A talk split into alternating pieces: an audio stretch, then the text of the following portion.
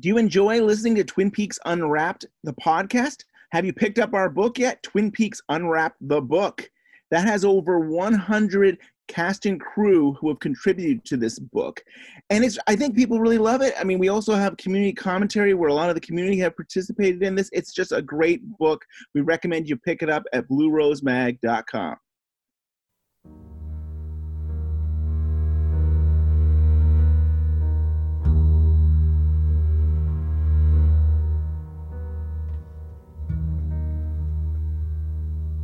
I got idea man. And welcome to this week's edition of Twin Peaks Unwrapped. I'm your host, Bryon Kozaczka. Beside me is. Ben Durant. Hello, Ben. Hey, Bryon. How are you? Good, good. Long time no see. Oh, yeah. I saw you last week. I see you at least every week. We probably talk every day. I know, I Oh, know, yeah. I know. But, uh, you know, in radio and podcast land, we have to have the mystery. Like, we don't talk Right. at all until we actually sit down in front of the mics and then we just talk. I think it's been a half hour we've been talking now. I know. yes. All right, so this is uh, Twin Peaks Unwrapped. We're on episode number 21. yes. And uh, this episode is written by Scott Frost. Which is that Mark's Frost brother? That's correct. Didn't read that off your notes. I was actually a genuine question, and I just saw that. And he actually thing. did do. I mean, I don't know if he's ever credited for this, but uh, we've mentioned before he he he actually did write all the stuff for the uh, Dale Cooper tapes. You know those audio tape So- messages. He did all the writing for that. And So, Scott Frost has been part of this process probably since the beginning. a Somehow, little some bit. I mean, like he. I mean, I. I think he he also wrote. I think he also wrote the episode between. Uh, fi- um, Maddie's death and ca- uh, catching uh, uh, the death of Leland. So I think he did that middle episode where. Okay. where uh, we where the audience knows Leland is the murderer, but Cooper doesn't know. Doesn't. I think he did that one. So he's so he's he. I mean, like, it's so hard. Everyone, a lot of people. I'm not gonna say everybody, but a lot of people have warned me. Oh, this, you know, including yourself, about Mm. these episodes. But here we have Scott Frost, who has been seems to be probably Mark has is in his ear, I'm sure, or he knows what's going on. He's been here kind of since the beginning, of some capacity. So he knows how the story should move along a little bit. Yes, and the other thing, I mean, we don't do everything in order. There's also a book, uh, a tie-in book, just like there was the Laura Palmer book. Yeah. There is the, the book called uh, Autobiography of FBI Agent Dale Cooper. which we haven't read or talked about. Yes, I I purposely wanted to wait till after the series and before Fire Walk with Me to do that book. That- I'm- I- like excited good- for that. Yeah, I feel like it's a good tie-in. Actually, I feel like it kind of deals with what's happening now in, in, in the show, and I feel like in the way the show ends and what was in the script and what we get to see, I think it'd be a good tie-in until after the series. So he was writing this, and I think it I think it came out in January. So we're now in uh it's February second, nineteen ninety one is is this episode, and I think it I think the book came out in January. So just to give you a sense, so he was working on the book while everybody else was doing Okay. working on on the show. So, So he's got a he has a good sense of of the of Twin Peaks. and you know what? This half, you know, honestly, to me, this half of the show has become the mythology of Agent Cooper. Yeah, I like that the backstory. It's right? a backstory of I love Agent. Cooper. Really is. And I think that's what makes it fun. Yeah, Um, I agree. I, I don't think these are th- as bad as they were Right. built up in my head. Yeah, I mean, there are bad elements. We we have we you know I do agree there are bad subplots definitely. I think we- I think bad use of characters, yeah. but all in all, I'm having fun watching it. awesome. Yeah, I'm having fun. Like it- Yeah. like but sometimes it is cringeworthy, but Right. I don't know. I think about the backstory. It was like in the first season, you know, the whole time where, where Audrey is in Cooper's bed in the in, in his in his room and stuff. Yeah. And uh, she says, "Do you have any secrets?" And he says, "No, I don't have any secrets," or something like that. And like. We later, we're now starting to realize, oh, he does have some secrets, or he has things that he hasn't wanted to share, and he does have a backstory, and he's not, he's not perfect. I mean, we'll get into this episode, Yep. but he, we realize he's not as the perfect uh, Eagle Scout as we thought he was. He's, Yeah. he's got some flaws, which is great. I think that's a great character to have flaws. Makes him human. So this is uh, February second, nineteen ninety one. I want to give you some back background on this time period. First, I want to say that you know, in, during Christmas period, the show was off for four weeks. It was, but it was off from like basically the sh- it was December fifteenth was a show, and then it didn't come back to January twelfth. Wow. So I mean, that's a long time for a show like this to not be on the air. And Yeah. you know, other usually what shows can do is they can just say, "Oh, we'll do a repeat during this period," but you can't do that with this kind of a show because it's a serial and you're waiting to. It's a continuation stuff. Yeah, So I think yeah. I mean the writers would complain about this to say, "Hey, we were off for a long period of time," and then the week before this episode we're talking about now, which is uh, January 26th. Uh, the show was off on hiatus, or it was off because of the Gulf War, the first, Oh, the first yeah. Iraq War, and that happened a few times where Iraq coverage happened and and Twin Peaks wouldn't air. And That stuff, was it- big back then. was I, re- big, I and- and remember CNN that. was the one that really had the coverage of it, and so maybe even if, people might even want to watch the show even because of that. They might go to CNN and see what's going on with the war and stuff. So it, Yeah. I think it was frustrating too. I remember being frustrated where I I I turn on the TV ready to watch Twin Peaks and I realized oh it's not going to air today because of the war and stuff. And being 15, 16 years old, I was like what? I know. Put the war on a different channel. Yeah. Cancel the war. So I mean, that's just give you some background on where we are right now. That that that Yeah. they've they haven't been on for a while. They weren't on last week, and uh, we're gonna find out that uh, they're gonna have some other problems uh, in the near future as well. We'll talk about. So this is directed by uh, Uli Edel.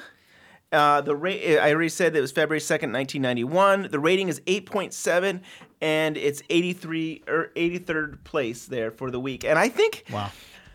There's not like I remember sometimes thinking, oh, that's out of hundred shows, but there might only be like ninety five shows. We don't know. Yeah. I, I was looking, There I was less- reading some articles, and it was less than hundred shows that were on. So And back then, we didn't have a lot of channels. Uh, back in the day. right, Uh, if it, well, yeah, especially if you're thinking network. I mean, Yeah. uh, I was listening to Mark Frost do an interview, and he was saying, you know, and I think we'll play that at the end, but he was saying.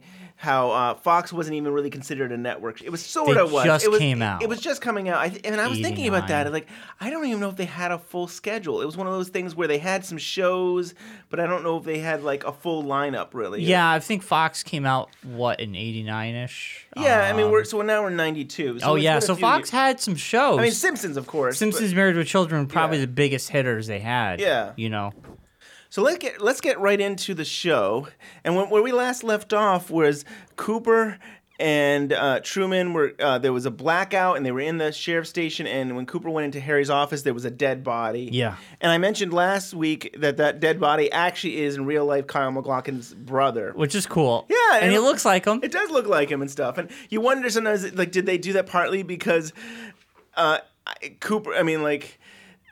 Uh, uh, You know, Windom Earle would want somebody that would look like Dale Cooper, Yeah, as though like that's maybe a good point. after him, or it makes sense to use him because that close up in this whole scene, it does look like Dale Cooper in that chair. Yeah. He's got the same uh, mouth and everything. So Right. that is interesting. That's a little, you know, I wouldn't notice that if you didn't tell me. Yeah. So it's kind of cool. and I love the touch of having the pawn in the mouth and stuff like that. Yes, the It, kinda- whole it, it actually kind of reminds me of like the idea of the uh, the letters in the fingernails, like you're hiding things in the body in some ways. You had Laura Palmer's uh, Yes. letters in there, and so you had to, you know, that's what this is happening. Um, like uh, like I was saying before, this this half of the show is just taking the the nuances that we everybody liked Hmm. in the beginning, and they're redoing it in a different way. So instead of letters, it's chest. Yeah. Um, there's more. But it's like still like the, the villain is still has these clues kind Yeah. of leading you to so they're taking everything you really liked and they're reusing it in a different way. Right. I almost feel instead of a dream, you it's like a chess. It's chess pieces. Yeah, and like it's a whole new game. And, and, and the way that guy's dead, he's pointing. It's clues in his mouth. Like Right. he's the dream. Maybe I don't know. It's uh, Sounds good to me. It's very interesting though. So do you want we can do we want to bring up some audio here? Sure. Running short distance before collapsing. Windom Earle engineered the explosion that caused the power outage. He created the diversionary fire that drew everyone out of the station, brought the body in through this window. Windom Earle has been in this room. I can still feel his presence. Yeah, so that was kind of cool. I love that whole thing of I can still feel I can feel his presence. Yeah, like it's like you know I think of Star Wars and, and like Obi Wan says and Darth Vader's like I can sense that. yeah, I can feel yeah. his. Yep, exactly. And this is sort of like the dream sequence in a way. It's sort of like it's giving you the layout of everything, and now you got to figure it out. But it's also interesting how A- Agent Cooper picks it up. Like he picked up the tracks to the cars. Yeah. Instantly. This he he put the fire, the outage, everything. He knew right away. Like we're you know, they're connecting the dots were just like instant. Right. So this comes down to the whole Audrey Horne and Bobby um, Relationship that they've got. and their little plan. And we've talked about this, I think, last week, where I, I was kind of like, is this a love interest? And you're trying to say to me, oh no, Audrey is just playing with him, kind of like to control him. I don't think but- she likes him. I don't think she likes him at all. Yeah, I guess not. But they were kind of cute. I mean, Yeah, I think he likes her. I think because you know what? who wouldn't like her? Yeah, who wouldn't like her? It's Audrey Horne. But I think he likes her because, well, her father is going crazy, Yep. and hence, you know, she could take over. Yeah. Um, and I think he likes that power, the money, and he wants a job Right. with them anyway. And she could be the in for the job. And he gets a different kind of job. So from now on, Bobby, I'm the one you suck up to. What about Shelly? What about Shelly? See, see, like Yeah.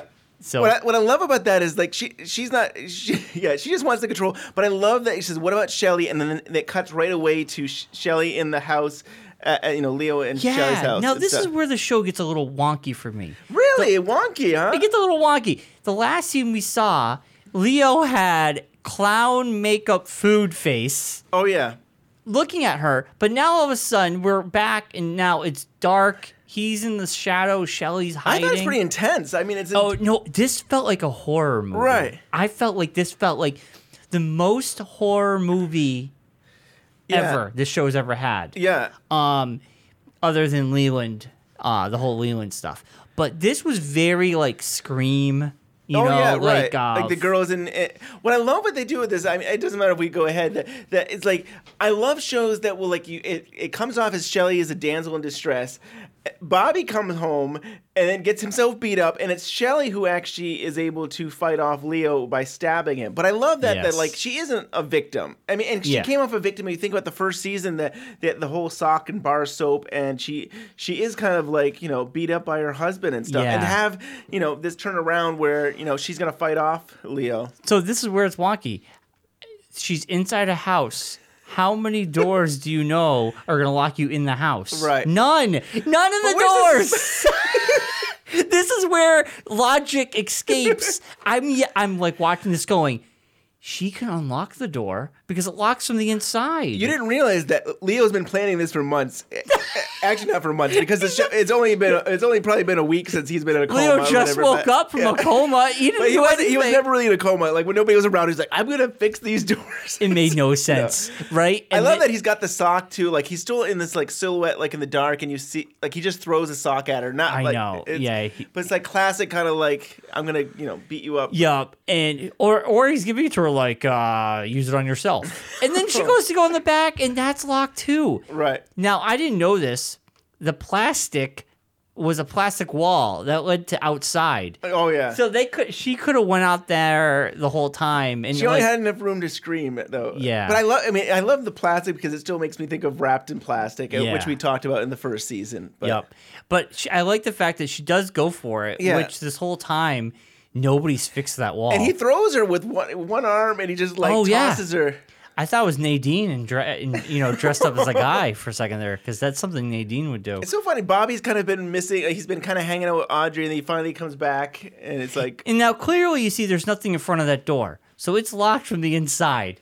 Shelly just doesn't know how to use a door in this scene. oh, poor Shelly. no, I, and I love Shelly. I think Now she's Leo's awesome. got the axe, and he's gonna. Yeah, Yeah. I, it is pretty. Inten- to me, it was really intense. It was like, oh yeah, this is what I like about Twin Peaks. I Yeah, mean, that yeah. it- It's and like he's like Frankenstein. Yeah. he reminds me of like Frank, like a I do- classic horror movie. definitely, and I think even like as this show continues, it kind of feels like he's not quite all there, and he is Now like, that's where it got wonky too. It showed Bobby outside. A hand comes to the window and it cuts back to Leo and he's in the middle of the room walking towards Shelly. so uh-huh. where did that hand come from? Right. That's what I'm saying. The continuity of Oh, some yeah. stuff is a little weird. Here, this one. I got it. I got it.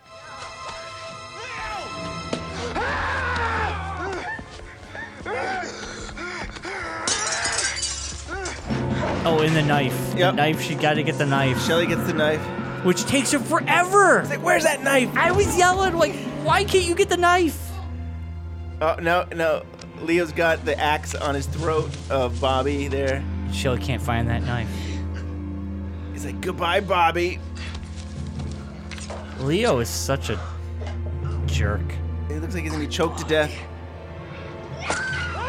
And Shelly stabs him. Right in the leg. Right. And enough so that he He is like Frankenstein. He's like a classic horror monster. He moves slow. He grunts. He barely speaks, and um, all logic escapes. There's no logic But I mean, he's been him. in a coma. I mean, who knows what he's, his brain is like? I mean, he has uh, secret arms, and he can lock doors from both sides. I don't know. I love I love the wind and going through the plastic and that Yeah. just that feeling that he's Yeah. out there maybe. Yeah, But I mean, all logic stuff. I'm Right. picking on it a little too much. i I mean, it was a cool scene. I liked it. Yeah, I liked it. But I'm just, you know what I'm Right. saying? Like, I see these scenes and I'm like, that was weird. Why was his arm there? Right. He's in the middle You're of the room. Overthinking. to You're supposed to just take. I know, I know. I am overthinking. If you can take if you can take Nadine and her super strength, you can handle. I uh, know, I know. Oh no, I totally agree. I'm just these are the things I noticed when I'm watching it. Um, Oh, yeah. I just thought it was odd. Um, now, I think this is where we're gonna go back to Cooper, and he's actually gonna give us his backstory Right. about um, how Windom Earle was his ex partner, and the woman he was protecting was Windom Earle's wife. Hmm. Now, here's the thing. Uh, I'm getting the impression that Cooper was in love with her, Hmm. and there could have been an affair. I'm getting the impression that Wyndham I'm Earl. Windom Earle was mad, uh, upset, and that he went crazy. They locked him up. He escaped, and now he's playing games with Cooper to get Yeah. him back because the girl dies. The girl died under his watch. Right. He got knocked out. She was stabbed. Come to find out, he thinks Windom Earle is the one who killed her. Yep. And it was sort of like a message. Yeah. Like you messed with the wrong guy. So I'm so mad at you, I'm going to kill my own wife. Yeah, it's If complicated. You It's can't really have her. right. Nobody can, right? Now, at the beginning of the second season, we found out that he had escaped. I think it was kind of, or it was yeah. kind of It was, early like, it was like an Easter egg. It was like in the background. Right. It was something that yeah, it was kind of like the seeds that planted. Yeah. And then if you can remember that uh, Leland, when he, when he when they finally caught him in jail there, um, Leland basically says to Cooper, "Oh, just like what happened to you in Pittsburgh." Uh-huh. And that's connected to That's hi- okay. So him. that's what happened Yeah. in Pittsburgh. Yeah. so we now we have Lucy and Andy show there where he's flinging gloves. Yes. Um, I'm kind of happy. I mean, the whole like, oh, about Nikki. Okay, the Nikki stuff. I mean, oh god, it's ridiculous. The whole. I'm glad they didn't go very far with it with the Yeah. whole Nikki thing. It wasn't much. It almost seemed like a throwaway. Like we really need these characters to focus on something, Right. And let's give them the most petty thing, and they did, and it got resolved really quick. Did it get resolved really quick? Not yet, but it will. it right. will. It just seemed like oh, here here's um here's where the show kind of falls apart for me is they have these good characters and they're using them they're not using them uh, wisely. Like they're not using them like at full capacity. Right. It's like they've just become like side plot Characters are uh, characters of of who they- themselves. yeah, themselves. Yeah, yeah. And I will say, so in that scene there, uh, Andy, Andy basically says that little Nicky is a murderer. So he's like, "Oh, we we we've done some investigating and we've determined that he, I think he, I think he was age six when he did his first murder. Or He killed his parents. Now here we go. Here is an officer of the law Right. already pinning down a kid with no evidence that he's a murderer. Right. I don't know if he should be a police officer. Well, he, this is the same. Andy's the same guy who would cry at everything. I know, I know. And, uh, you can you and he, imagine and he couldn't for the longest time. He couldn't uh, handle his gun. gun? and- yeah, yeah. Can you imagine all the uh, co- the crooks he put away? They would be like, "I never did that. He doesn't know what he's talking about." Um, So we finally meet. oh uh, God, his her husband, uh, yes, uh, James's Evelyn's Evelyn's husband. husband, I think it's I think it's Jeffrey is is his name there. and what a goon! He looks. I he, he I like how he's wearing a Nike Air Jordan uh like windbreaker. he clearly doesn't look like he's playing basketball anytime soon. He's does not fit. You can tell she married him for the money. Yep. And I think that's what they wanted to tell you by having him look like yeah, this. Jeffrey Marsh. He was kind of like into his own little thing, and he just yeah. Want to bring some audio up just to Sure. get a sense Oh of him? yeah. Overdue as it is. Of course he'll stay. There are plenty of things I could find for him to do. right, James? Of course, now he's not talking, but Yeah, maybe. Excuse me. it's like this is very awkward because I'm uh, Nice kid. He's done a fine job on the car. fine car on the, what the, I'm the car. Bye, Jeffrey. Oh, oh, oh, and okay, so this is interesting. He drives away, and they do a close up of her face. But hold on, I gotta bring it up. Listen to this.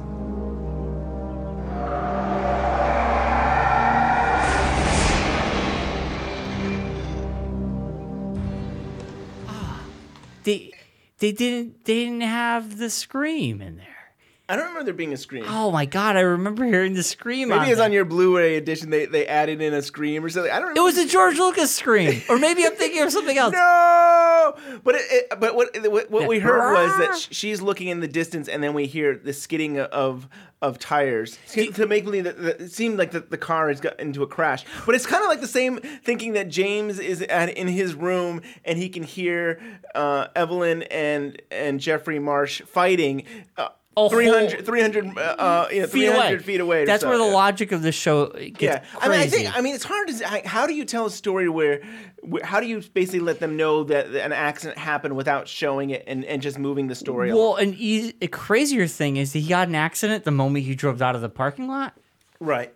Like he literally just drove out. I don't think he did. I mean, I think it could have happened ten minutes from now, but they were. I think it was a quick way to tell the story. Yeah, I- actually, in, I the, agree. in the script, I think they had another. I think they had some other kind of sequence. Like I forgot what they were going to do, but in the in the in the actual script, it was something where James was there and he was thinking, and they showed like close up of a tire or something. They did some other kind of. Okay. But it's still I don't it's it's hard to tell a story without I mean they don't have a budget to I know, I know. the, the car skids and it tum- it rolls over blows up I mean they don't have that kind of a budget Oh no, I totally agree, and Yeah. like it does, it gets the point across that that she. But here's okay. Okay, here's an, what I'm trying to figure out. Why would the car crash? James fixed it, but did she tell James to fix it in a way that was going to make him crash? I don't get that. But here's what I think: James fixed the car, and then um, her brother slash boyfriend, um, Malcolm. Malcolm, tweaked it so he would like lose his brakes or something. I think so that's they a good can theory. they can pin it on James. right I think that sounds like a good theory Yeah, yeah, Because I'm like, and then you know, but here's here's the other thing: if he dies, only her, only she knows about James. He's dead. He can't be like that boy was ch- fixing my car. So then he now she's gonna have to, and the other guy are gonna have to blame James, but. Like, if that's what she wants to do, I don't know. It seems a little flawed. I think there's more to come, plan. right? Wait, I think yeah. yeah. there's definitely more to come to find out. And so we're at uh, we're at the double R, and Ed is talking to doc, uh, the doctor The Hayward doctor, there. yeah. and I think they're talking about the concern about Nadine uh, s- sexual activity and stuff like that. I know, and I like how he says, "Well, I feel like I've been run over by a truck every night," and I'm like, "What?" I don't think he like. Is he implying they're still having sex? Yep. But that's wrong because he likes Norma and Nadine likes Mike. So I'm I'm It's a true soap opera. You know, everybody is with everybody and stuff. I'm assuming they weren't, and she acts like a kid. So I thought he was turned off by her. not enough. Feels like I'm hit by a truck. So yeah, so there's that storyline going on, and, and it's kind of funny that he should even care, right? Because he is with Norma. And so he says do you- it's like being a parent, right? It's like Why, this is so weird. It's really disturbing. It it's is like we've talked about incest and we've talked about this other stuff, but it's like if you really think she's a, would we think she's supposed to be 16, 17, 18 Yeah. or something? And he's like, I'm her guardian, but I'm also, I'm also hanging, I'm also with her. I'm also having sex with her. Yeah. stuff, but, uh, maybe I'm. Maybe we're reading into that line too much. no, we're not. No, I'm thinking she comes in, punches him in the face, and goes to sleep. I felt yeah. That's how I took it. Now this show it definitely has its innuendos, and I definitely think that's what it's saying that he's yeah he's definitely with her and stuff. So eh, but but you know Ed and Norma are getting cozy. They seem like they're you know they're Oh yeah, I, you know each other. I like their little uh, storyline. Yeah. It's sweet, and I think they belong together. And I'm kind of rooting for them two crazy kids to be together. I don't like Hank, and uh, yeah, Hank. I don't like her husband Hank. Yeah. Um, and Nadine's crazy, and I think they're the probably the most normal people on the show right now. Right. Right now. Yeah. I, I think. You know. I forgot to mention uh, a couple scenes before where Cooper was talking with Truman, and um, he had. I think uh, Cooper hasn't been reinstated yet as an FBI agent, but he does mention uh, Denise, Dennis, and that's the end of, of that. We won't see. Oh, Dave Duchovny's gone. He's gone. He's gone from the rest of the show. So that was it. I know. It was like we didn't get a, we didn't get a, an official goodbye. We didn't get handshake, hugs, or anything like that. Wow. It's kind of like they they wrapped up that case, and that's the end of Denise. That's a shame. Yeah, there's still hope. Maybe maybe Season maybe three. season three he can come back. I think we've shared before. I know that David Duchovny would be all for it and stuff. And Maybe when we get the interview, he'll Yeah. slip right, maybe tell us. that sounds good. So we're back with James and Evelyn, and James is like, I, "I'm out of here. I'm I'm done with this place. I can't handle m- making out with G- this. I'm Moody. I'm Moody James. Yeah, he. It's wrong. You want to bring up the audio? oh this is so God, funny. it's so Love bad. isn't wrong, James. He's listening to a game. He's, Please don't leave me. Don't leave me alone with him.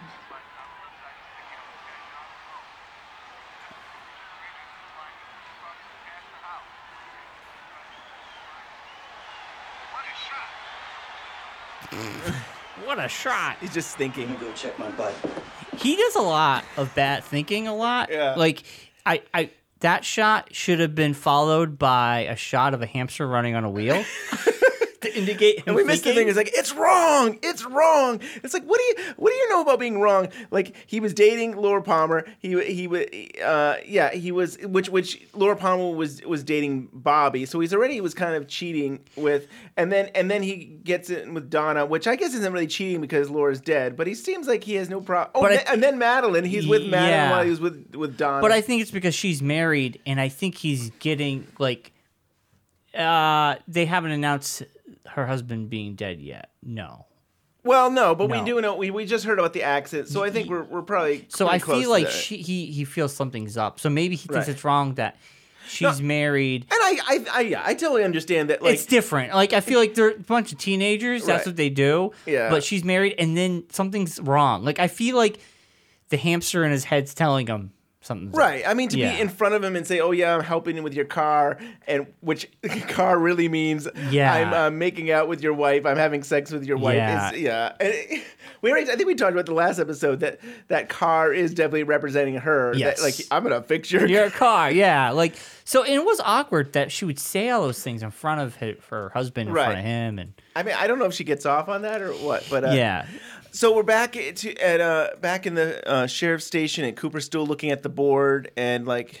Uh, oh yeah, the chest, the chessboard. Right, trying to figure out what to do next here. And I think that I mean, and this is where I, we were mentioning it before, where I think Harry Truman's going to say, you know, I, now now that now that Cooper is is deputized and he actually works for Harry, Harry's like, you know, I need more information now on this. It's like now that you work for me, you can't be keeping secrets. You got to basically Yeah. tell us. So this what- is where it comes out. Yeah, it comes out- yeah. And I kind of like this. This is the stuff I dig on this this part of the show. I mean, yeah. I feel this episode, the James stuff gets good it, I mean, it's still weird, but it still gets good, and I love this stuff. You know. You want to bring up some audio? Sure. Harry, I've brought some baggage to town I haven't told you about.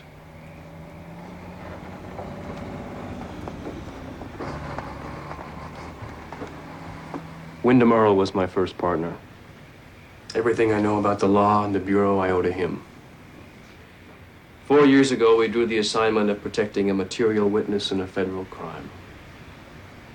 She was a very beautiful, very gentle woman. Her name was Carolyn. She and I fell in love.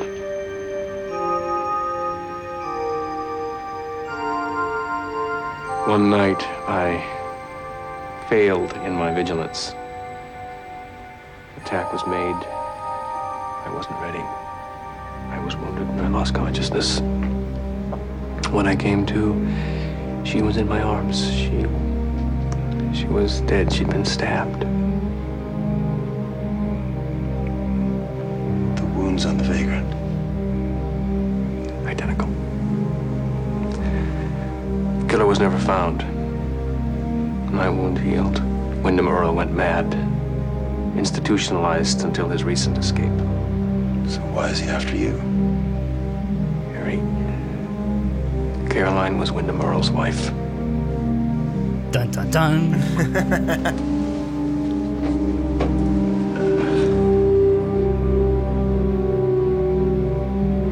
So he blames you for her death.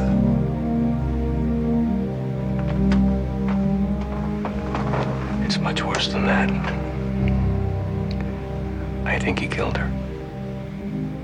And I think he committed the crime that she originally witnessed. Harry, Windom Earle's mind is like a diamond. It's cold and hard and brilliant. I think he feigned the insanity that sent him away, but at some point he lost the ability to distinguish between what's right and what's wrong. You don't know what he's capable. And I love the diamond. Uh, his mind's like a diamond quote. Yeah. I like that. Right. Yeah. And I think we were talking about how uh, Jean Reno, Ro, Renault, uh, you know, we got rid of that character, but it was like, okay, we, we got another character, we got another villain coming in, Yeah, we got yeah. Windom Earle finally showing up and stuff, and so I think that's this is the big villain now we've Yep. got.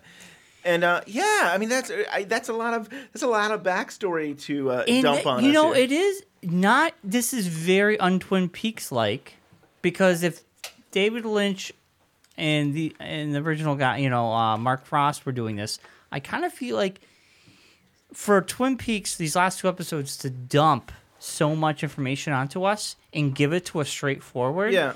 Where Twin Peaks was never about being straightforward. It was about like figuring it out. And Yeah. Sometimes you wouldn't know exactly, but it was we- it's it's weird to have a character just tell you. straight- I mean, in Cooper's case, it makes sense, right. but And they feel like it, yeah. I feel like it would have been more like They've been uh, a puzzle. right, They have been sprinkling it here and there. There was another scene way back with uh, Cooper and Audrey, and he, he, he uh, Cooper says to Audrey how he he hurt somebody before. He, you know, like he, he was trying to basically say how why I can't be with you, Audrey, because Yeah. I, you know you were on a case You're of right. mine. Those puzzle pieces they were, there. They were there, and, Yeah. and and now you get to this point. It's like, oh yeah, I remember when he talked to Audrey and said, I can't. You know, we can't be together because you were on a case, and I, somebody got hurt by me. Yeah, And now yeah, you're saying, yeah. oh yeah, yeah, yeah, yeah. And there was another, um, and then there, there's a whole the whole shooting gallery with with Andy, and he's saying that um he talks about uh, he talks about this love interest and stuff too. Yeah. about how You're right. Yeah, I didn't think about been- that. It's You're been right. there, but it, in some ways it was spread out so much that we, we it takes You a while to forget forget that. Like, it. oh yeah, I guess he did talk about this here and there, and so yeah. So now Donna has gone to bring with it twelve dollars to James.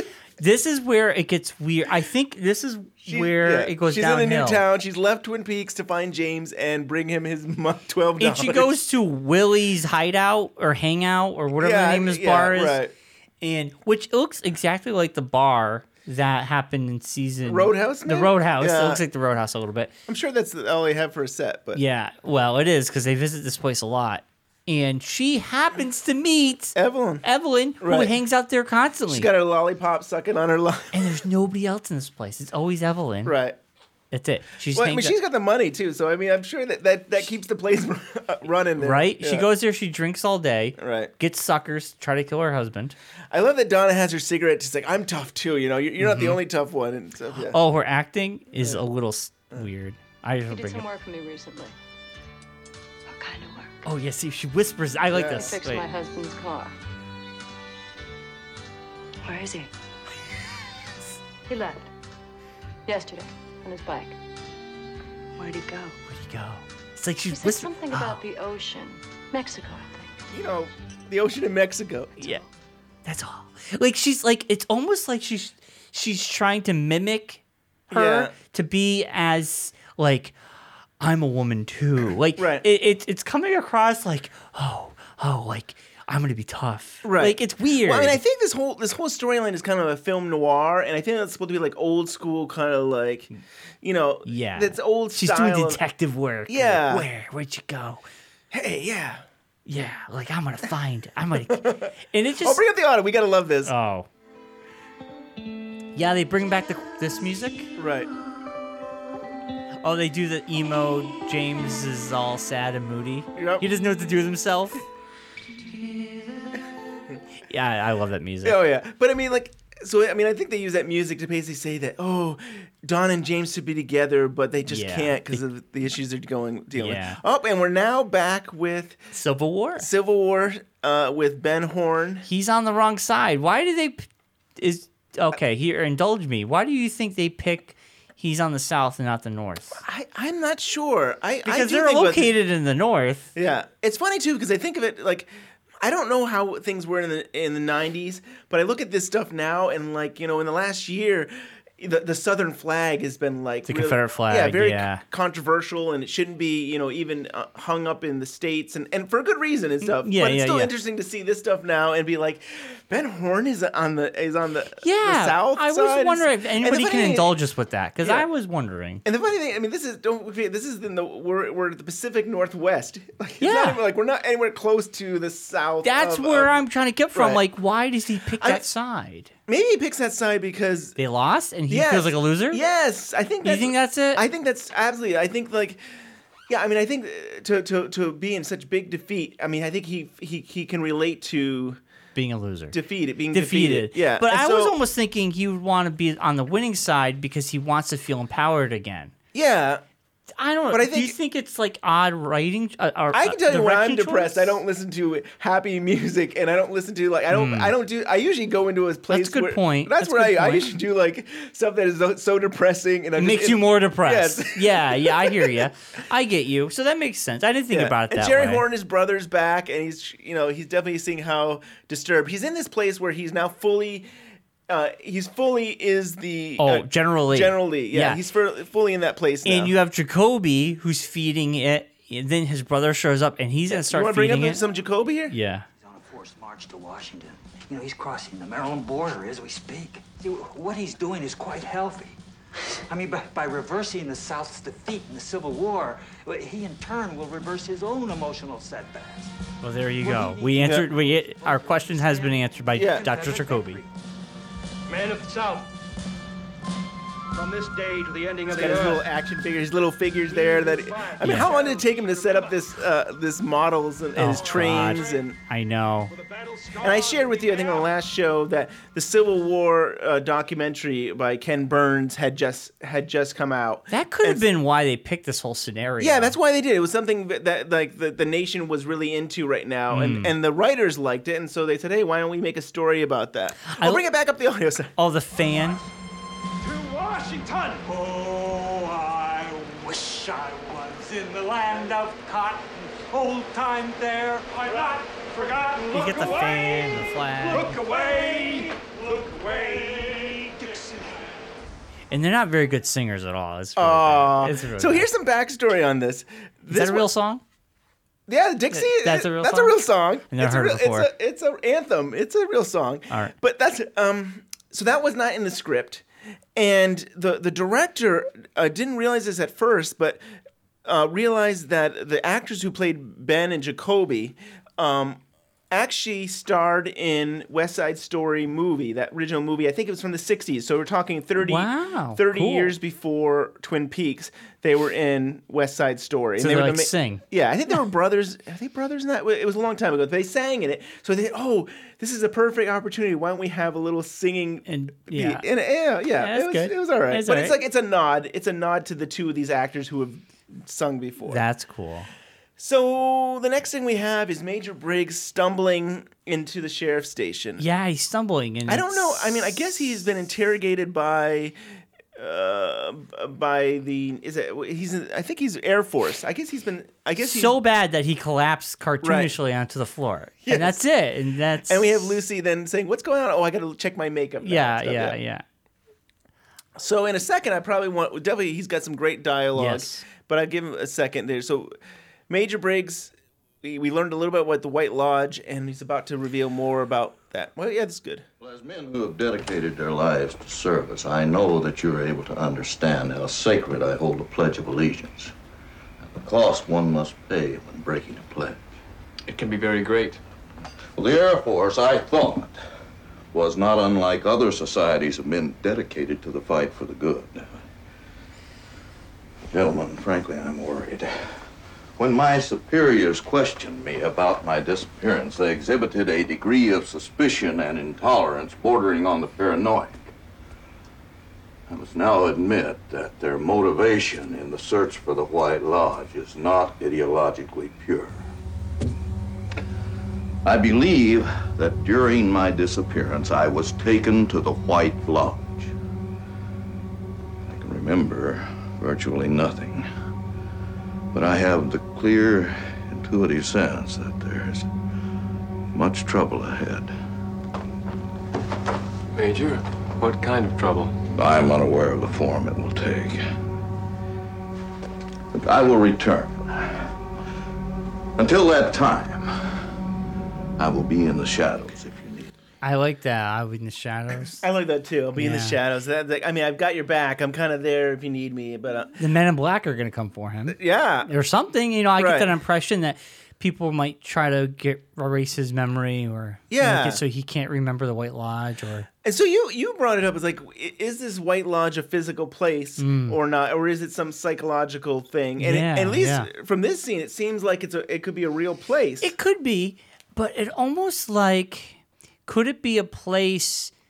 Hmm, it's like this, yeah. It's a spiritual place, not maybe spiritual, or a place they can go that could be used in a way that could harm others, or uh, they can get into people's minds. It's sort of like um, I don't know why I just thought about this, but remember when the military they try to train, they they were trying to um, make goats use goats to like uh, be weapons. like goat st- uh, I'm gonna say it. you know where I'm going. Go- Yeah, goat yeah. simulator. Yeah, yeah, yeah, yeah. the video game. No, no. No, but like I know what you're saying. Yeah, they're trying to use the goats to mine. They're trying to like. This guy said he can make like goats like. Oh, there's a whole study with goats. Like, it It's was it true? But what you're saying is, is it seems like what, what Major Briggs is saying is that it's like a the- form the, of- the intentions of, of why they're looking for this this This this, place, uh, Yeah. whether it be on a different plane or whatever, however you want to say it, it may not- may not be in good intentions. Maybe the military wants to use it for their own Yeah, um, for bad. for bad or Yeah. for for not for the for the right reasons and stuff. You're gonna look up uh, right now. Bryon is looking. I up no, I have to. Um, military. Oh man, I don't know. If we, I don't know if our, our audience cares about Well, goats. Um, the only While, reason while Bryon is looking up about goats, uh, we, we move on to uh, Lena, and uh, we're, we're, uh, Dr. Jacoby is has has diagnosed her that she seems like she's fine. She's not cursed or a witch, and she just has this uh, this attraction that, that that men can't resist. Oh God, she yeah. Everybody like they're just like in love with her. They're Right. infatuated by her. She's Yeah. very attractive. Um, she has an accent and the red hair, and everybody loves Right. her. I mean, it's interesting. This is another little side plot that uh, kind of goes. It doesn't really go anywhere. Right. It resolves on its own. Yeah. You know, and actually, I think it resolves in the scene. I think sh they're gonna take her. It's very humorous the way it's done. They're gonna take her.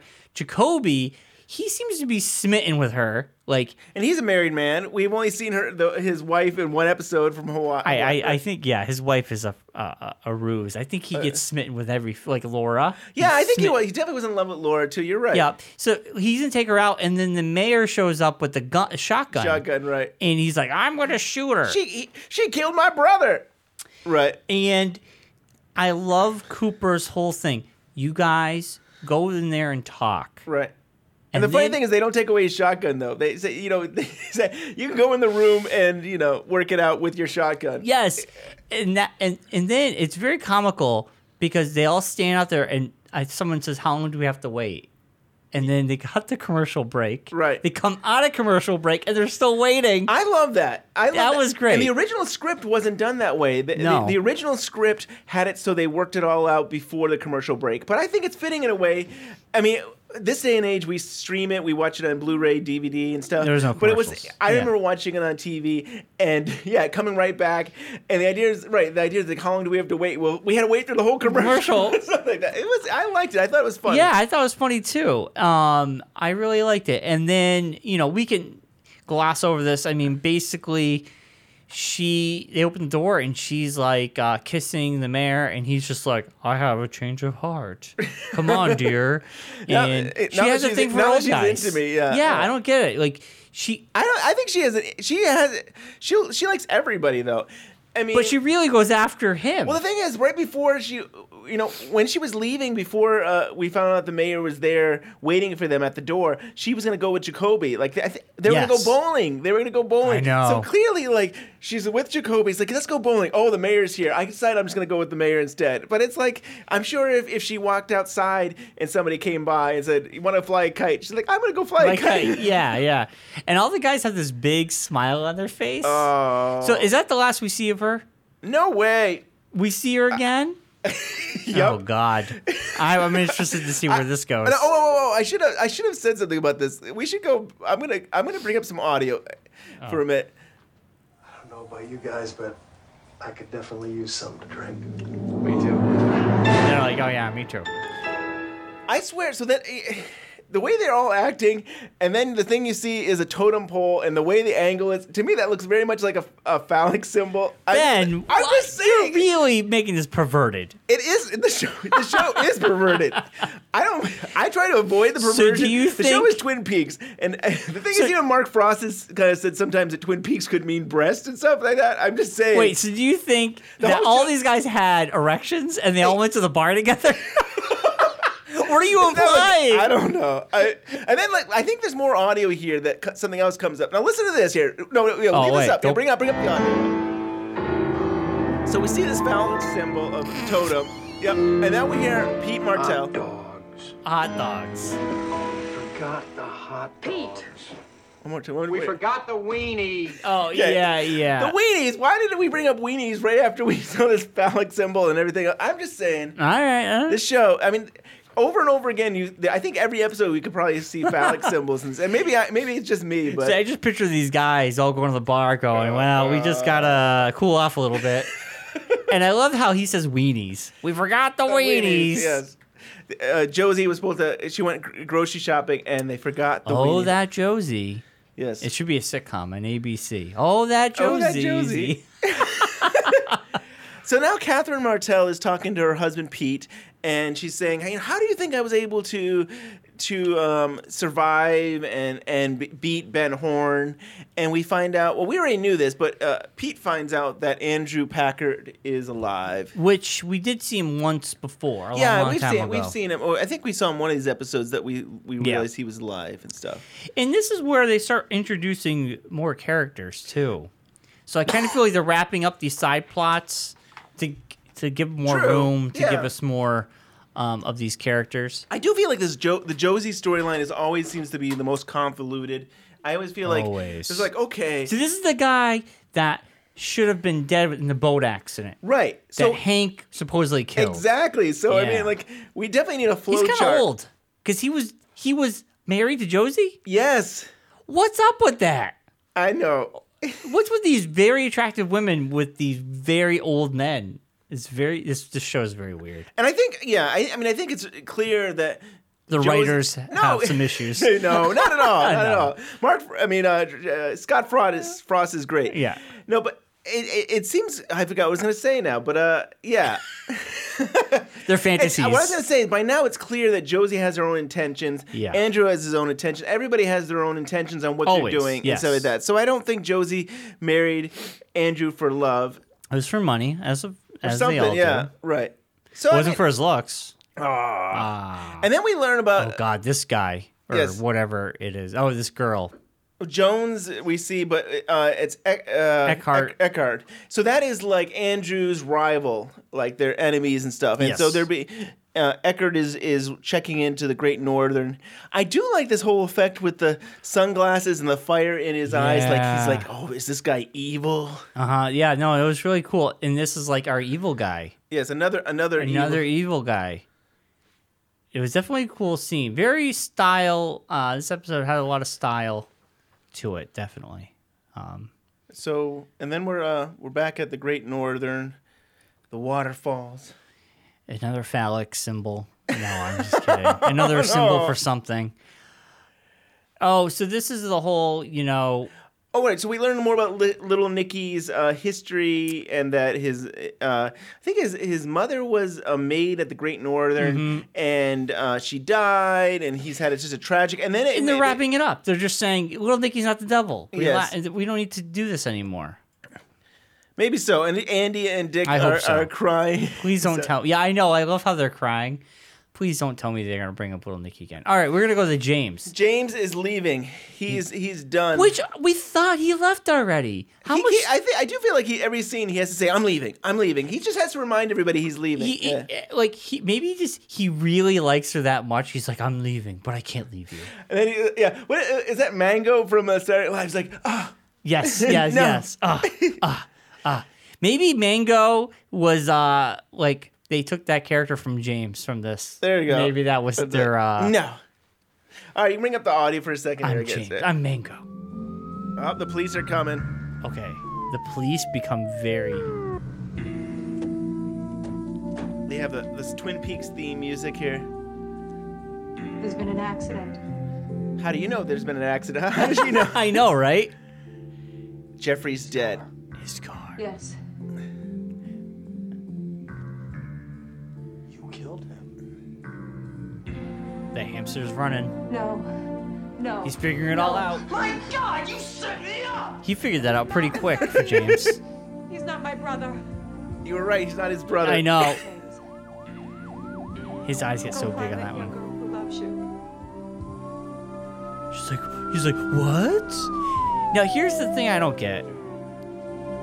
It was not much audio. Yeah. Yeah.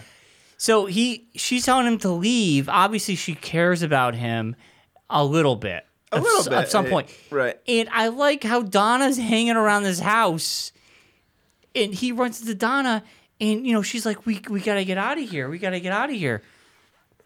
Well, how did she get here? Did she take a car, a bus, Like, Taxi? I a don't know. taxi? Yeah.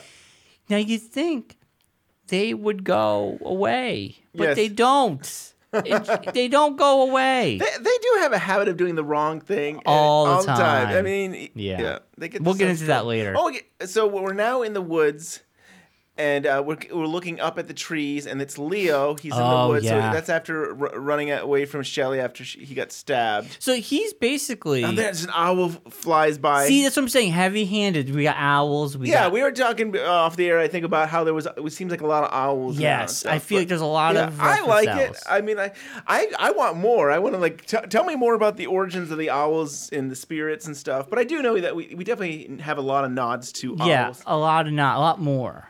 Now the flute playing, which is like he finds his cabin. Now is this cabin a lodge of some sort? Um, it's a cabin. It's just like- a cabin. I mean, just like how Jacques had had a cabin. Is it the cabin from Lost? That's awesome. Yeah, It could be a nod. it could be. I Lost could have nodded the cabin. It's not the Logley's cabin. It's not Jacques' cabin. It's just another cabin in the woods. Bar of soap, bad girl. and Leo still can't speak uh, correctly. Somebody's calling us. Should we? Should we take a caller? I, I think that's our our, our call, caller one. You're on the air. We're taking questions. what do you want to say about uh, Twin Peaks. Twin Peaks? Windom Ah. Earle. So, um, oh yeah, we get to see Windom Earle. Yeah, this is our first appearance of Windom Earle. Uh, we had we've had uh, we've had uh, some uh, we yeah we've had uh, little notes and dead bodies, and now we get, Get to see him. He's not what I expected. What did you expect? Someone that looks more like Cooper. Ah, he's got. He's he's wearing. He, isn't he wearing a um a suit? Sort of. Sort of. But he just looks like um, not. I don't know what I was expecting. That's interesting. I was not expecting him.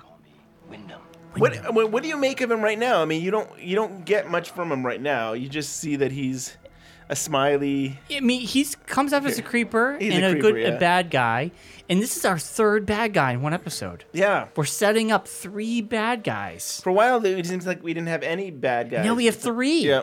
Like I almost feel this is like a Marvel movie. This is like we got three bad guys, and the Avengers got to come in and Right. take care of business. Um, no, this episode was definitely um a lot of fun. You know, all kidding aside, I, mean, thought I, I, thought it was fun. I Yeah. enjoyed it.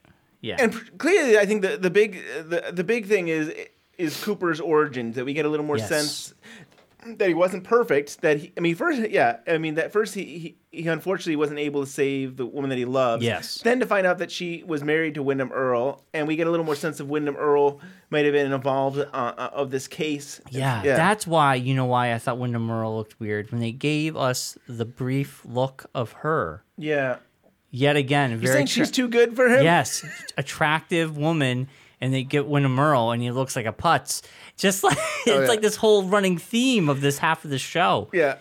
Maybe she was marrying Windom Right. Well, I think he money. said it was four years ago that they had this case, so maybe he was really attractive four years ago. and now he's No, just no, let, he's his- let himself go. let himself go. He's You turning know, out he's too muscular. Crazy. He's yeah, really yeah. in shape, and then he's kind of like, ah, I don't have a wife anymore. Why do, What do I care? I'm a myself go." killer. I'm a serial killer. I'm crazy.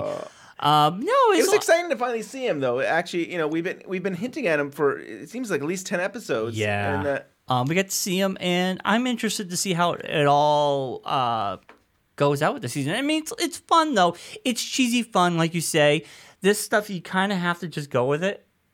Um, you okay, Ben?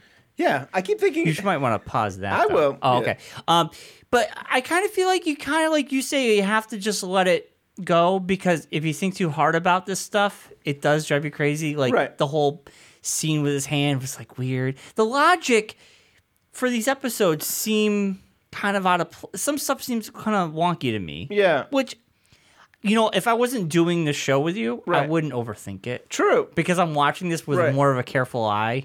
I, I I see these funny things, and I'm sure a lot of fans saw this and said, "Uh," because it's not the way Twin Peaks was. Right. You're comparing it to the way it was, and this is the way it is now, and you know it's still enjoyable. And I still love the mythology. I love Yes. I love that we're getting little hints of this White Lodge and that Major Briggs is involved with it. And you, I just want like I want more. It's like okay, you know, wh- where is this Yeah. going? Like you know, And I think I enjoyed this more because we got more of that and Yeah. less of the Andy, Right. little Nicky stuff. We Yeah. didn't get much of it, and it, it wrapped up in my the way I see it so far. It wrapped up. I don't care about little Nicky. James's thing seems to be wrapping up. It was interesting with this episode. yeah, Um, with Donna showing up, Right. with her his twelve dollars. yeah. But that might be the cab fare to get him back to Twin Right. Peaks. Did she spend the twelve dollars Right. to get herself there? Yeah. I don't know. And we're never gonna let that go. Like I said in the last uh, last week there, or the last show we did, that uh, it was Big Ed that said twelve dollars. It was never even in the script, so I don't know if the director says so just just give some kind of money to, to mention. But I still think it's twelve dollars. Yeah. Well, back then that was a lot of money. Yeah, 1990. You know, You could've bought, 89, like- it's a lot of money. You could have filled up your car for six. But yeah, like I said, the White Lodge is exciting to find out more, and it makes me think of X Files in the sense that, like, oh, we've got military people and the the search for the truth, and you know, Yeah. can, can Major Briggs trust his employers, and are they truthful with him? yeah, And like, and he maybe it almost feels like he wants to protect it, like he's a protector, Right. Like he's like these people, if they get their hands on whatever this is, Yeah. they're gonna use it probably for bad, for Right. not for good. And I feel like the White Lodge could be a place that he wants to keep under wraps. yeah, sacred that it's not abused and, and misused. Yeah, and, yeah. and that yeah, and that maybe Cooper and Truman are the only people he feels like he can really trust, and like because he he does keep on sprinkling a little bit of things he probably shouldn't. He's like okay, I probably shouldn't share this with you, But but, I'm I, gonna." I'm gonna tell you because yeah, it's important. Yeah. And I think well, after the whole Leland thing, I think he can trust them because they all have a bond now. Right. They were all part of that. Right. You know. They kind of understand. Yeah, they have a better understanding of Of of, each of, of, other. of the woods of this Yeah. town, of the secrets and stuff. But yeah. So I feel like he feels comfortable telling them, and they would help him. So I like I like that. It's cool. I like that stuff too. yeah. So So another great episode. yeah, It's good stuff. It was, it's, it's a lot of fun. Yeah. I like it. I enjoy. I mean, I, I, yeah, I'm really happy with the direction it's going. I think it's going in the right direction to have to actually put a face to Cooper's villain Mm. and see what Leo's woken up and what what's gonna happen. He's still a meathead. He can't speak. He's like Frankenstein. Right. Right. Yeah, yeah. He's. Uh, I'm interested to see what's gonna happen next week. So Cool. A lot of fun. A lot of fun. Well, I think it's a good episode. I think we probably should wrap it up. Yeah, we should wrap it up. Uh, you to Unwrapped. and we're gonna wrap it back up. And uh, you can check us out uh, on Facebook, Twin Peaks Unwrapped. Uh, like us, we're getting more, a lot more likes. Uh, I think we've gotten uh, a few more over the week. Um, our Michael Horse episode, if you haven't listened to it yet, it's not going to spoil anything. I highly recommend it. He's It's- lying when he says it's not going to spoil anything. There are some small spoilers. It I mean, I, th- he, No, I think for he- season three. For He- season three, he mentioned some cast people that that might be in it. and you know, when we did the interview, uh, it didn't really dawn on us what he said. It- we were so in the moment, Yeah. and it blew up, Right. Which is really cool. I, I thank everybody for spreading, I- yeah. for uh, sharing it. Yeah, totally. It was really awesome. I mean, it was a great show, and I think it's funny. Somebody commented uh, how that uh, we actually were quiet at times where he did share things because I I went in saying that I didn't think he was going to talk at all about the new Yeah. season. I think I think the only thing we were hoping to get out of him was talk a little bit more about the trailer that he did, where he spoke about Yeah. uh, about And he about did. The, and he did. He Yeah. brought that up, but then on his own, he shared with us a little bit about the new season, and and that was really cool. It was That- cool. Yeah. And it, you know, we were quiet because we're, it's an over the phone interview. Yeah. You don't know the uh, nuances of an a lot of an interview face to face or Right. lost. You don't It's know when true. to speak. And when he did say that stuff, our faces were like, wow. Yeah. But at the same time, you know, after the interview was over, it was just so much to ingest that I think I was just kind of like, wow, that was so cool. He said that Yeah. stuff, but we didn't really think it would spark the interest that it did. Like Right. I didn't know. Right, and I think you remember Bryon. I, I said Ugh. I said like, oh, this was terrible. Like I didn't do a good interview, and and I don't think we got as much. And I mean, I was I was happy we got things like the um the cowboy and the Frenchman that because those are things we don't hear about as much. Yeah. but it's like, oh, are people not going to be happy? We didn't get anything about Twin Peaks really. And then to re-listen, it's like, oh, wait a minute, he talked plenty about it. Like Yeah. he talked about, you know, he talked about uh, David Duchovny's sister. Ah, I love that I story. love that story. It's So- because we were in the moment. You're in the moment, When you're in the moment, it's so right. different. Um, so we thank everybody in the community for like embracing that episode, Yeah. sharing it with everybody. Totally, that was awesome. And um, for new listeners, I hope you uh, join us uh, for the rest of our show. And Yeah, and that was our uh, our most popular show we've ever done. And Yes. to me that's that's awesome. I mean, It that's was really, really awesome. exciting. It's exciting to you know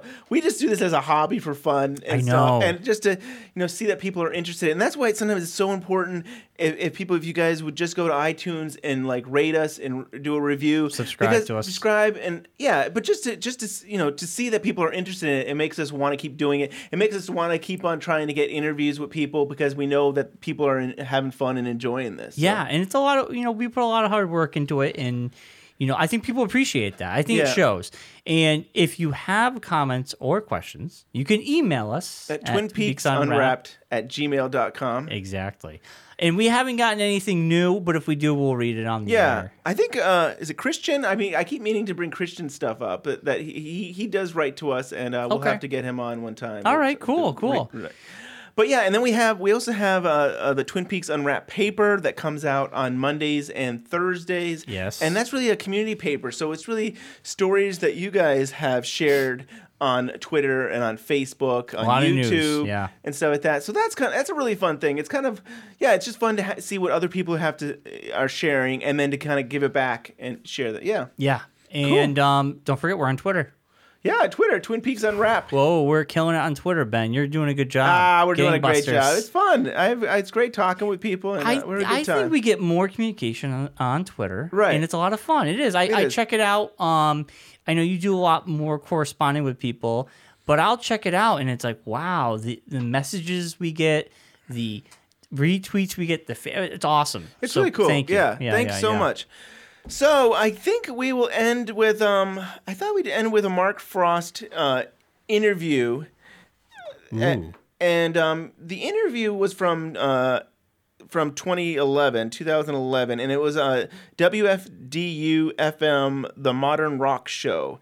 And I really thought it was just kind of fun to see at that time period in 2011 what what what Mark Frost was thinking about Twin Peaks and yeah, and, and kind of where we were. We we were definitely we, we had no clue that we were going to get a new se- season. And yeah, so I just thought it'd be fun. I thought maybe we'd do like five minutes of this interview, but it's really cool. Cool. Um, yeah, it's the, the yeah the modern rock show, uh, eighty nine point one, and it's uh, hosted by Ghostly. So uh, yeah, here's five minutes of that, and uh, I can't wait till next week's show. Excellent. Thanks. Of the TV series Twin Peaks. And Mark joins us on the phone. Mark, you know, last year was the 20th anniversary of Twin Peaks, and that seemed to have set off this huge resurgence in popularity for the show, with many uh, young people discovering it for the first time. Uh, is that overwhelming to you that after all this time, uh, the show still resonates? Well, it's obviously really gratifying because at the time we were trying to make a show that would last. So much of television is is like fast food. You know, it's high caloric intake and um, high in fats and uh, can be very satisfying, but it's not necessarily good for you in the long run. And you very often forget about it almost immediately afterwards. And I had this um, conviction that we should be trying to make the show to last. Um, that we were trying to make it uh, feel like you were watching a, a number of small feature films um, with that kind of uh, attention to detail and that kind of quality control. And you know, I think that the key to it lasting um, was the the life of the show being extended by DVD. And when we came out with the kind of definitive collection of the the Twin Peaks experience in the the Gold Box edition, um, which I think came out about three years ago. Yeah. Um, that really, I think, brought it to a whole new generation's attention. Um, it wasn't just something that you had to catch late one night on on television or in syndication. You could actually hold it in your hands and control the experience again, and that seems to have kicked off this kind of renaissance that it's had. Yeah, and I I know a lot of people now, I think through Netflix or something along those lines, they can stream it on their computers. Yeah, and that's relatively recent. I think that's in the within the last few months. Yeah. So it's even more accessible now. And you know, it's interesting because, as you mentioned, you know there there is a, a feature film quality uh, to that program, and in a way, I, I guess it's the precursor to the things we saw later on. Uh, These series like The Sopranos uh, on HBO, or, or maybe that was Showtime, but you know these these prestigious programs that the shows would have a finite season of maybe seven or eight episodes. Do you think having that kind of a schedule might have prolonged Twin Peaks' life on uh, yeah. on television? Yeah, I think there's probably no question about that. We were still working in the uh, the kind of antediluvian atmosphere of really three networks, uh, or three and a half, because Fox was sort of a network at Right. that point, and um, and that was it. And they had this kind of stranglehold on on entertainment. Uh, HBO hadn't started original programming yet. Um, the DVR hadn't really come on the scene. Um, people were still making jokes about how they never learned to operate their VCR. So um, that was kind of hit and miss as a as an experience. So we were just a little bit ahead of the wave, and um, my guess is that had we come along a little bit later, um, the show would probably have run quite a bit longer. The the, the networks had much higher um, expectations of what a show should do and how it should perform. Um, and I think if you were to look at what ABC is doing now with their nightly numbers, they would go back and kill to have an, a few more seasons of uh, Twin Peaks under their belt. And for some reason, I don't know exactly what happened, but I know ABC moved the time slot around. Yeah, we got we got into trouble going into the second year. I mean, we had come on uh, on a Thursday night. Um, the first se- exceeded, uh, just blew the doors off everybody's expectations, Mhm. and they promptly rewarded us by moving us to Saturday, which was commonly thought of as a graveyard for network television even then. Um, and then they, um, well, the other thing that happened is as we got deeper into the season, the Gulf War began, and for I think something like six out of eight weeks, we were preempted so that they could cut live to Baghdad and watch bombs fall live on television. So, Right. um, it, it was the kind of show that didn't um, withstand a lack of continuity very well. It it needed to be seen in rhythm and on a regular basis um, for the show as a as a continuing serial drama to to stick and connect with an audience, and that really hurt us in the second year.